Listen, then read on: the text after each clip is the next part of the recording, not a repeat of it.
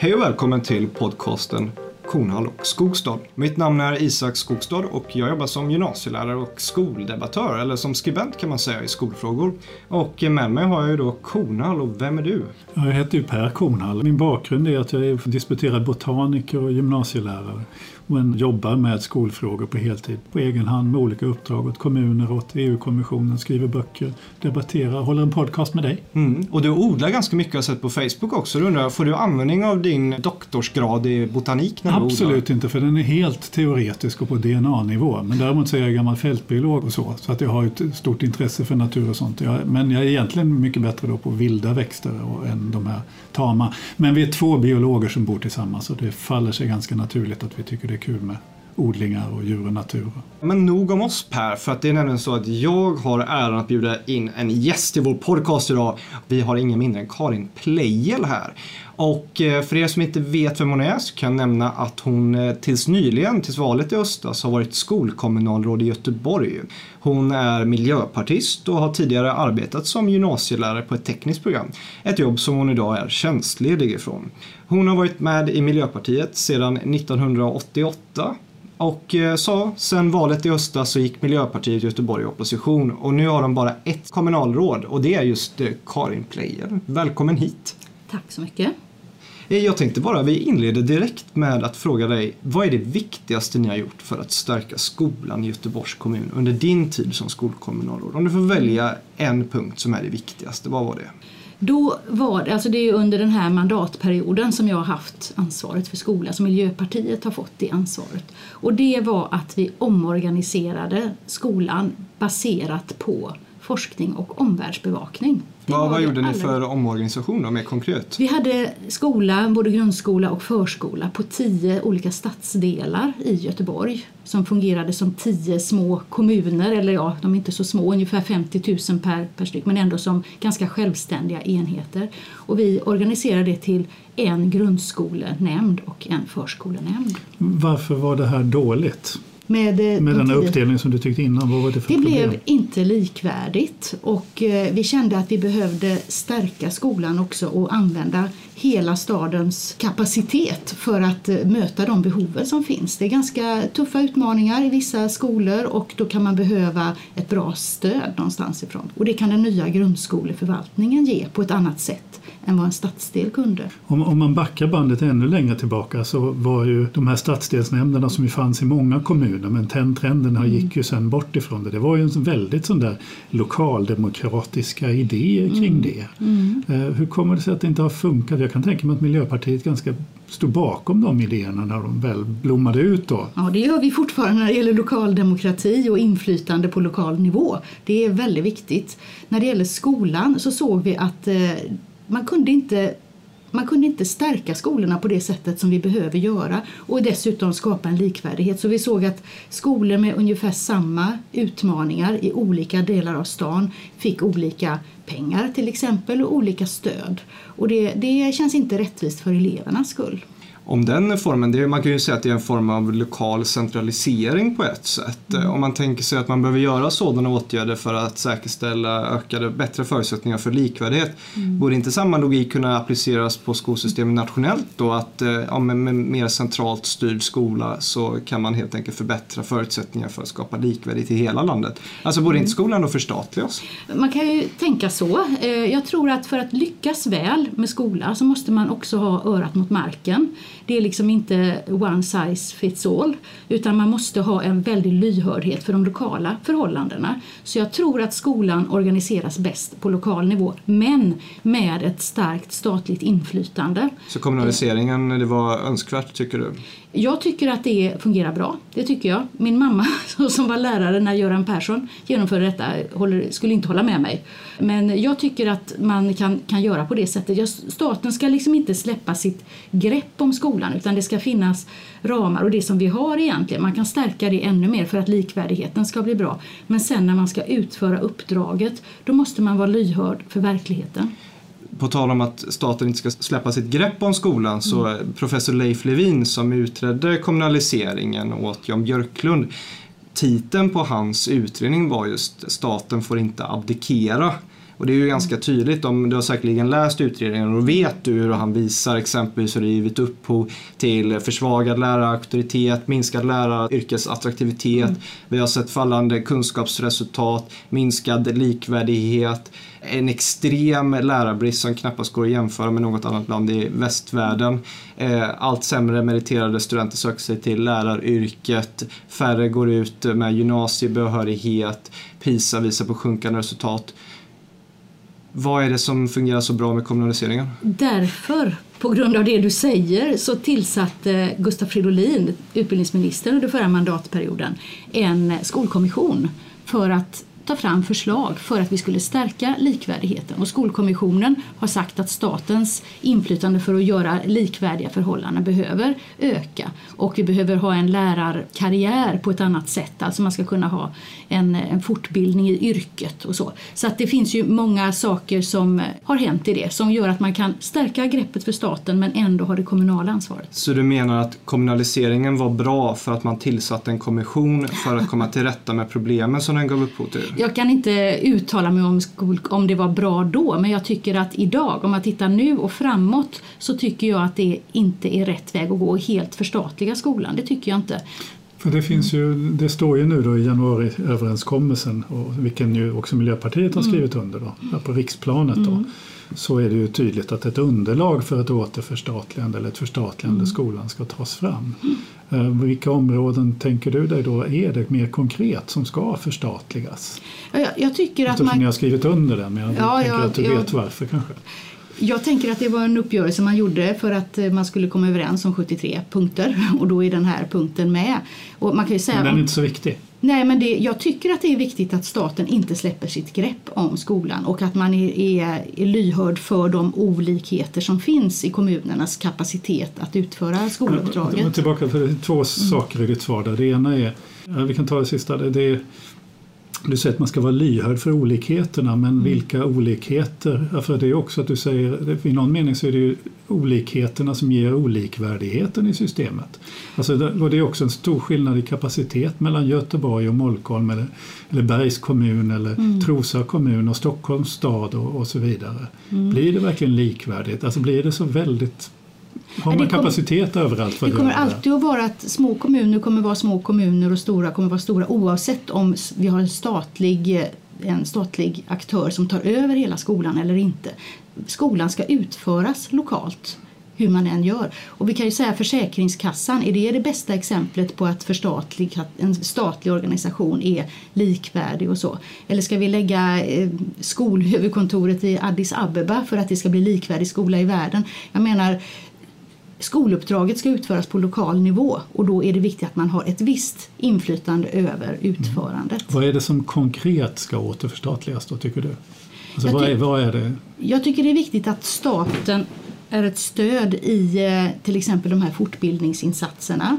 Jag tycker det som Gustav Fridolin sjösatte med eh, Samverkan för bästa skola där staten går in och stöttar upp med forskning och med kapacitet för de skolorna som har stora utmaningar oavsett var i landet de är. Så jag tycker det finns eh, fungerande modeller som man kan göra ännu bättre. Men inte ta över ansvaret, det, det är min uppfattning. Mm. Man kan ju säga att du och jag Karin, att vi har ett litet förflutet. För att vi har ju stött på, inte på det sättet, men på ett annat sätt. För vi har ju debatterat i ganska hårda ordalag mot varandra på Expressens debattsida tidigare. Eh, och bakgrunden till det var att i Östra Göteborg så har man startat en ny kommunal eh, grundskola som har en slags framtidsprofil om man kan uttrycka det så. Och den, eh, enligt rektorn då, så har man utformat skolan eh, utifrån en princip om att vi lever i digitaliseringens tidevarv. Och en, något som är annorlunda med skolan är till exempel att man inte har traditionella klassrum, man har basrum där flera mm. aktiviteter kan äga rum samtidigt. Man fokuserar på digitalisering väldigt mycket. Jag läste häromdagen att rektorn har skickat elever till kurser på Apple så att de ska lära sig att använda prylarna mer. En kurs som Apple för övrigt säger är till för att hylla lärare som använder deras produkter. Och jag har kritiserat detta för att det saknar grund i evidens och det är ganska ofta, vi har sett det återkomma under de senaste decennierna, att man försöker skapa framtidsskolor där det är fokus på digital teknik, minskad lärarledd undervisning eh, för att man helt enkelt hävdar att det ska leda till att eleverna förvärvar förmågor som gör att de klarar sig bättre i morgondagens samhälle. Jag menar ju då att det är någonting som är icke önskvärt, att man istället borde fokusera på beprövad lärarledd undervisning som har gått om större evidens. Men det åt sidan så fann jag det väldigt intressant att du också gick till val i Göteborg då på att införa det här som ett grundkoncept för alla kommande skolor. Eh, vad är det som är så önskvärt att alla nya skolor i Göteborg borde likna den här nämnda skolan? Det där med vallöftet, det, det får stå för dig, för det känner inte jag igen. Det var från din Facebook-sida ska sägas. Ja, jag tycker så här, att det, lever du i någon annan tid än digitaliseringens tid? Nej. Vi lever i den, varken vi vill eller ej. Och om vi då vill att våra barn och unga ska kunna klara sig i världen framöver, då måste vi så att säga ge dem de redskapen som man behöver i digitaliseringens tid. Och om man då så att säga undanhåller den möjligheten, det redskapet för läraren att ha. Och sen måste ju läraren Precis, det är ju ingen lärare som håller för öronen när någon säger att forskning och evidens säger att man, det är bra att vara utan de här digitala redskapen ibland. Det är ju den kunskapen som lärarna behöver. Det är inte vi politiker som ska slå det i huvudet på dem. Nu ska ni inte använda det, nu ska ni använda det. Utan det är lärarna vi ska stärka. De ska bli experter på sina elever och vilka redskap de ska använda för att eleverna ska lyckas så bra som möjligt. Och det ska vi inte ta undan från dem och säga nu ska, nu ska vi gå tillbaka och ha katederundervisning, nu ska vi inte ha några mobiler. Det är lärarna som vi ska stärka, det är dem vi ska lita på och som ska faktiskt utföra det här uppdraget. Och vi lever i denna tid varken vi vill eller ej. Så därför tycker jag att vi ska vara lyhörda för behoven och vi ska ge lärarna de redskap som de behöver. Du lever ju också i digitaliseringens tidevarv. Klarar du dig då? Om jag klarar mig? Ja, jag tänkte som du sa att vi behöver det förklara oss i den här tiden. Ja, jag tror att vi alla, eh, alla har behov av eh, våra digitala redskap idag, mer eller mindre. Och sen är det lika viktigt när man får ett nytt redskap in i skolans värld eller annat, att man har förmågan att säga nej. Nu är det här fel att använda det. Därför är det viktigt att ta, ta paus ibland från sin mobiltelefon eller från andra digitala verktyg. Men på lektionen så är det okej okay då att man ska ha det? Du, du skulle Nej, exempelvis opponera sig mot då, mobilförbud antar jag? Det eller? gör jag därför att jag tycker att det är läraren som, alltså jag har ju varit lärare i 14 år ja. och jag gillar inte mobiler på mina lektioner. Och det är ju läraren som ska avgöra det. Ibland jag, i fysiken har det ju varit fantastiskt att ha mobilen som ett verktyg och analysera ljud eller någonting sånt. Så att det finns ju en, en verksamhet som kan stärkas av att man använder mobilen i skolan. Den pedagogiska idén, den pedagogiska möjligheten. Mm. Men sen är det viktigt att läraren får den förmågan om man inte har den själv, att rektorn ser till att stärka sina lärare så att de kan säga nej till mobilen om det är ett problem med det. Mm. Men den här skolan då som du framhåller som ett föredöme, den har ju inte mobilförbud och sånt. Tvärtom så uppmuntrar man ju användning av digitala verktyg och så mm. Det är det jag undrar, för du pratar om vikten av att eh, för det första är vi nog överens om att det bara är ett verktyg och det kan tillföra men det kan också distrahera. Absolut. Eh, men samtidigt pratar du om vikten av att det är lärarna som styr då den pedagogiska mm. utvecklingen. Är det då verkligen rätt att som, eh, som högt uppsatt politiker gå ut och peka ut riktningen vad det gäller exempelvis pedagogiska inriktningar på en skola, vilket det handlar om i det här fallet? Nej, det tycker jag inte och det har jag inte gjort, då har du missförstått mig. Okay. Utan jag tycker det är viktigt att vi uppmuntrar utveckling i skolan och att skolor får lov att vara lite olika i sin profil. Jag, jag tänkte bara just, just de här, för, både, för egentligen är det två saker den här skolan. Jag kan inte den i detalj. Då. Men det jag däremot vet är att det finns en väldigt tydlig evidens, inte minst från PISA-systemet, när det gäller digitalisering av undervisning. Mm. Där de ser att lite digitala verktyg i undervisningen är bra för mm. elevernas resultat. Men går det över den gränsen så att säga så blir det ju mer digitala inslag man har använt i undervisningen desto sämre blir elevernas resultat. Mm. Med, med ett egentligen ett väldigt, väldigt intressant undantag. Då. Eh, och den här evidensen är ju ganska stark på att digitaliseringen så som vi använt den i skolor har lett till att elever lär sig sämre.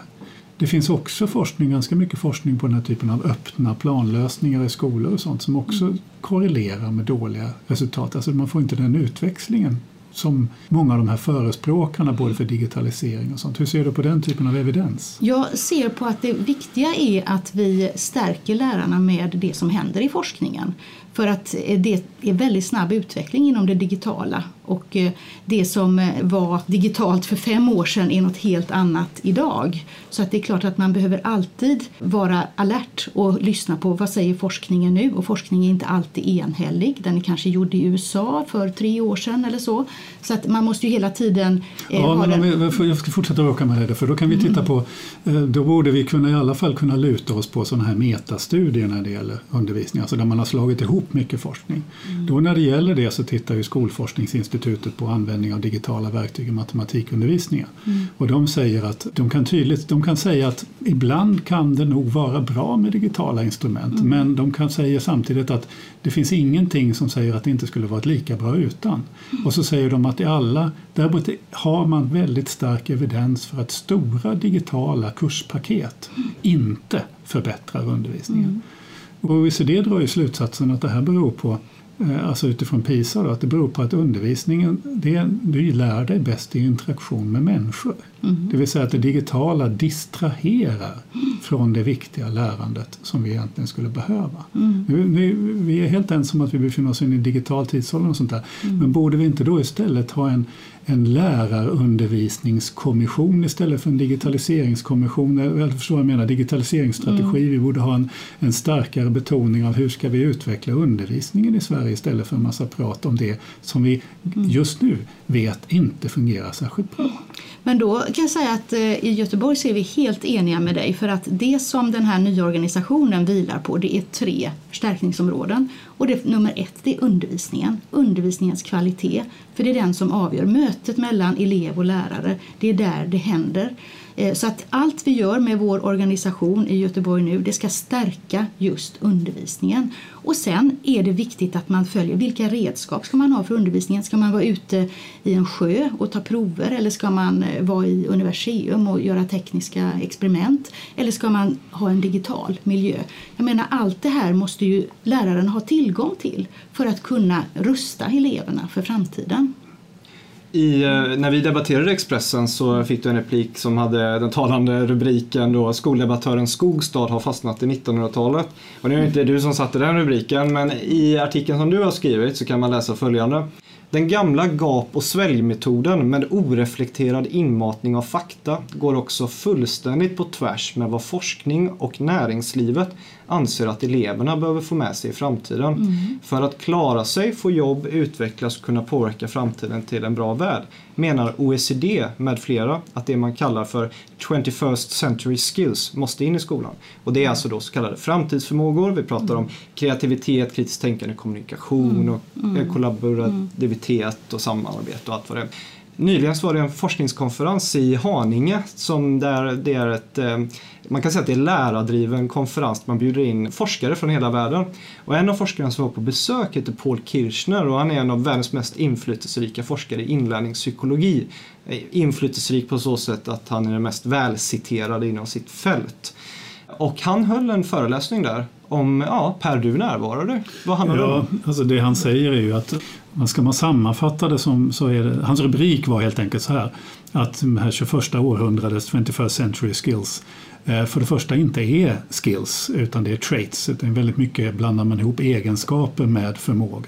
Att det är saker som inte går att undervisa. Sen menar han ju att de här inte på något vis är 21st century. Och så har han en väldigt rolig bild. Han menar att då i Mesopotamien, alltså mellan Eufrat och Tigris för 6000 år sedan, så uppfann man vetet. Vilket gjorde att man blev bofast, vilket gjorde att man började räkna på ett annat sätt, vilket gjorde att man började ha ett skriftspråk för att hålla ordning på det här man hade räknat. och så vidare. Han menar att det här var en tid då man verkligen behövde kommunikation och uppfinningsrikedom och så vidare. Han menar att det här är inte på något vis nytt.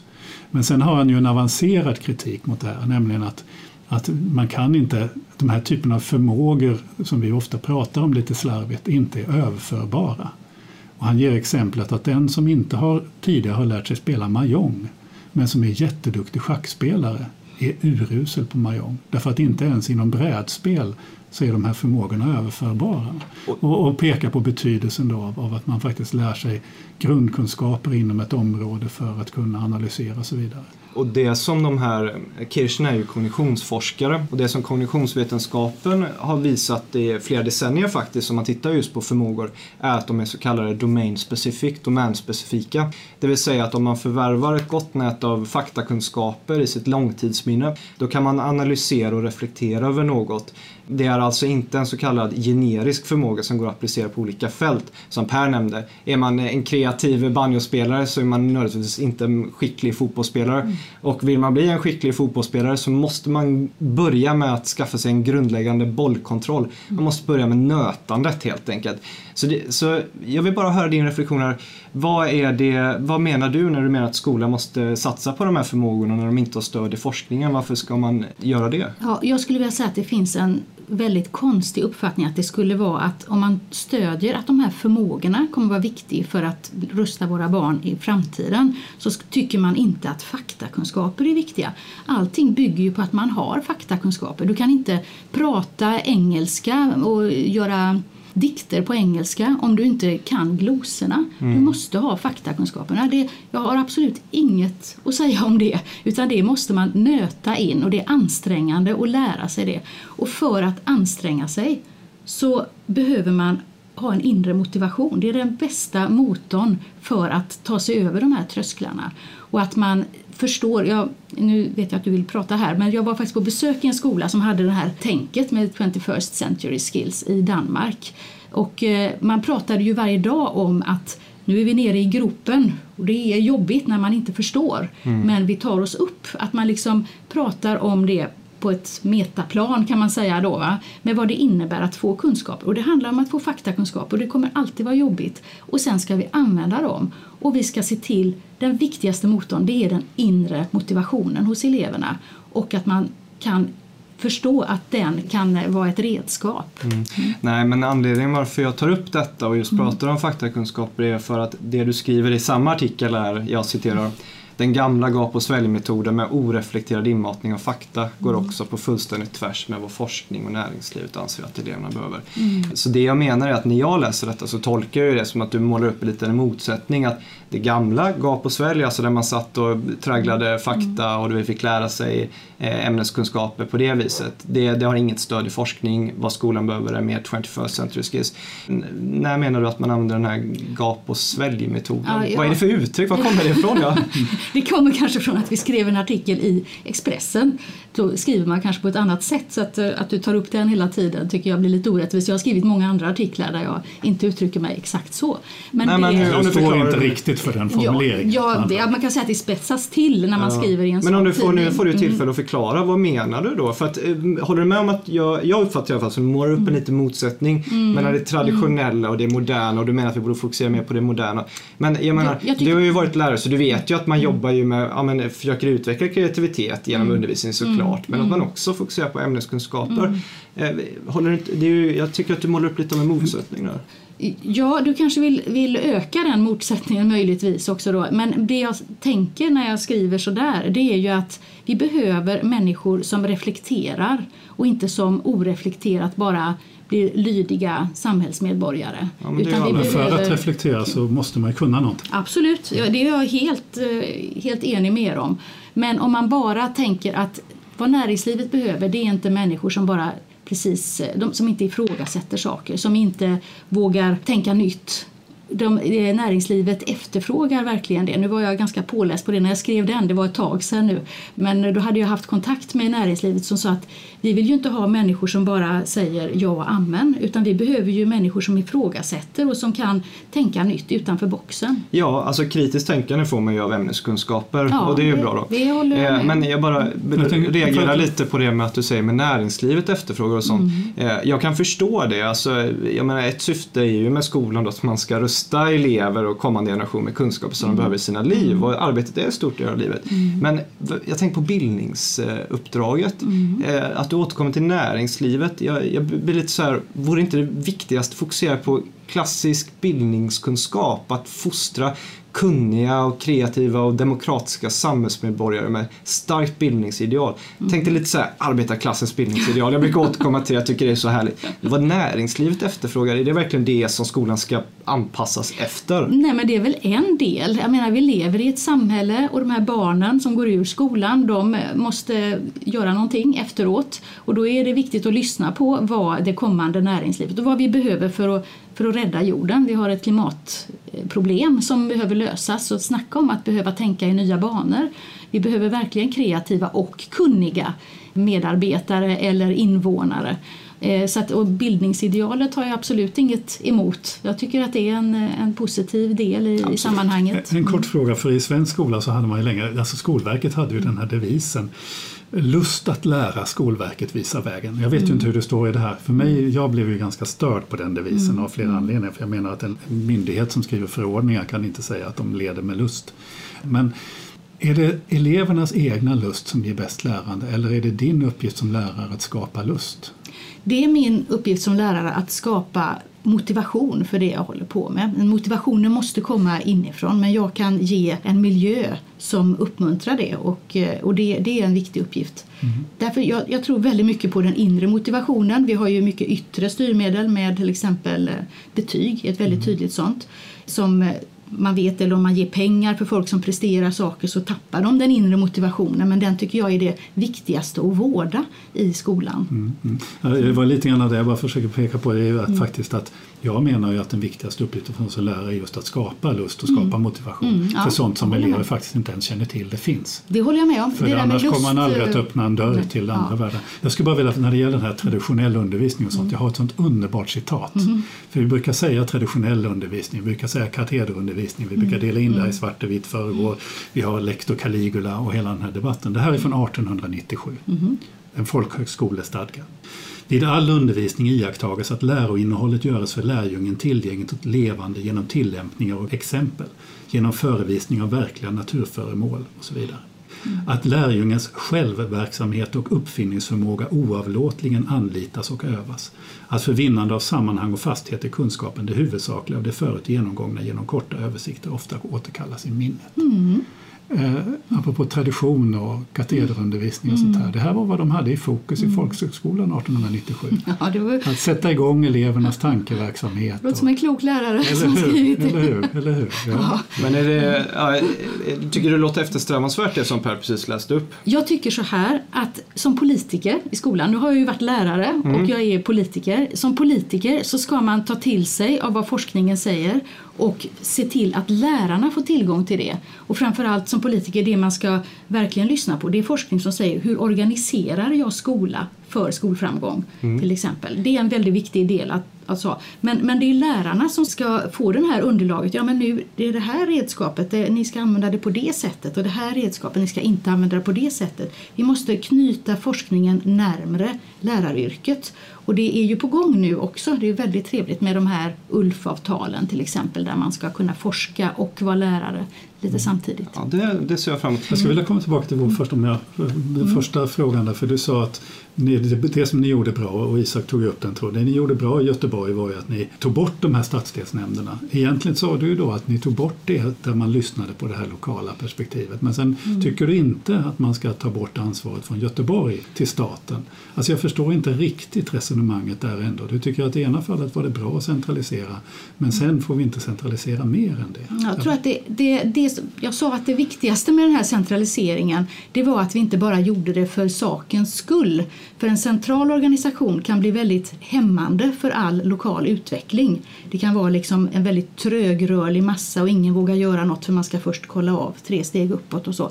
Utan det viktigaste med den här omorganisationen det var att den vilade på en utredning, forskning och omvärldsbevakning. Undervisningen i fokus, det var liksom nummer ett där. Nummer två är en stödjande styrning, det vill säga att man ska se till att det växer i olika skolor. Kanske växer lite olika fort men man ska se till att det växer och liksom stärka det. Och det tredje var likvärdigheten. Vad har lärarna det, sagt? Tycker de om det? De tycker om det. Det, det är min absoluta uppfattning. Mm. Mm.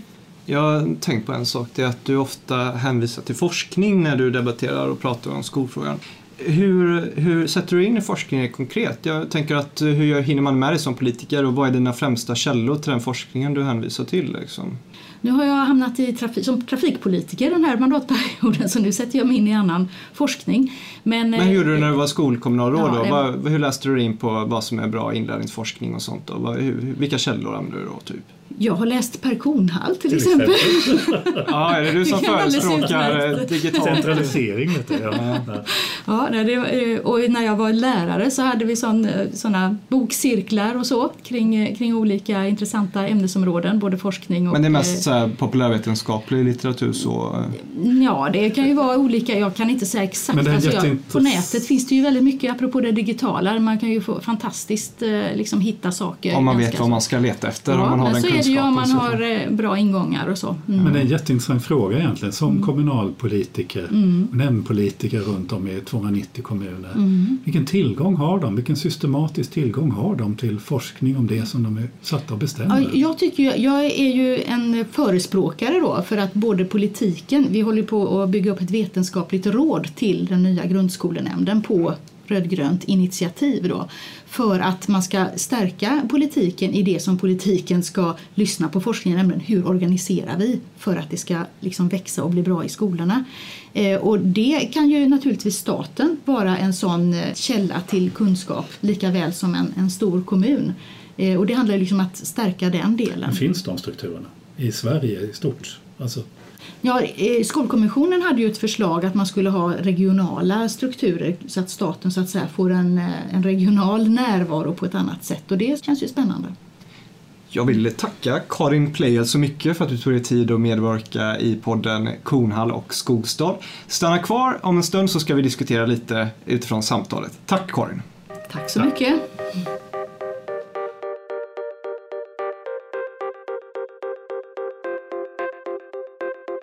Ja, nu har Colin Pleijel lämnat oss och eh, ja, jag sitter kvar med Per Kornhall. Vad säger du? Vad tänker du? Ja, jag tycker här finns ju, vad ska man säga, det är inte riktigt så här logiskt konsistent. Jag uppskattar ju väldigt mycket det de gjorde i Göteborg, för det var ju kaos med de här stadsdelarna. Men i någon mening så speglar det väldigt väl också det kaos som ibland uppträder om man tittar ut i Sverige när, när faktiskt ganska, nu ska jag vara riktigt ärlig och rå här, inkompetenta nämndpolitiker ska besluta om skolan. Det är samma kaos uppstår lite här och där då och då. Sen finns det undantag med välskötta kommuner och så.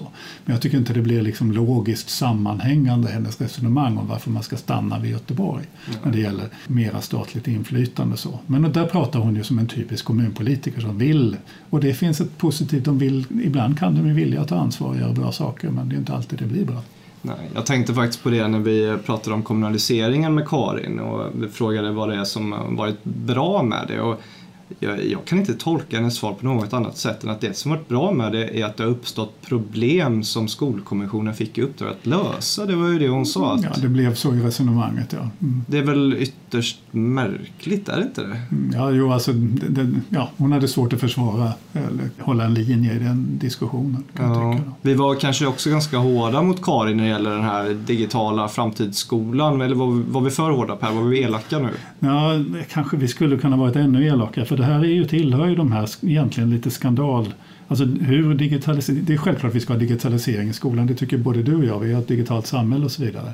Men det finns ju en massa övertoner och dimensioner i samtalet kring digitala saker i skolan som är ovetenskapliga. Det gäller också det här att bygga den här typen av skolor. För de som bor i Stockholmsområdet så är det bara att säga Ross Tensta som ett exempel.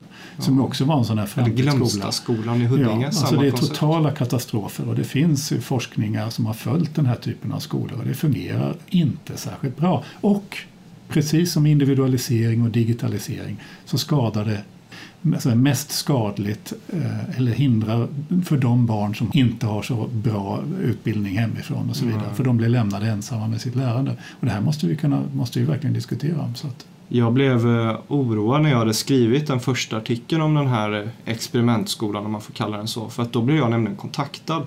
Ja, dels av många lärare i Göteborgs stad, men också några rektorer faktiskt som såg med oro på det. Men det som, som gjorde mig mest oroad var de föräldrar jag blev kontaktad av som sa att de inte kände sig bekväma med att skicka sina barn dit. Och då kan man ju säga, men välj en annan skola. Men de flesta bodde då, de som kontaktade mig bodde i närheten och de såg inte det som ett annat alternativ när alla barnets bekanta eller vänner då går till samma skola. Och då tänker jag så här, är det inte lite att experimentera med Jo. barns skolgång? Jo. Och är det etiskt att Och göra det det? ska vi inte göra. Nej. Nej. det kan vi vara överens om. Ja. Tack för att du har lyssnat på Kornhall och Skogstad. Vi hörs igen nästa gång med en ny och spännande gäst.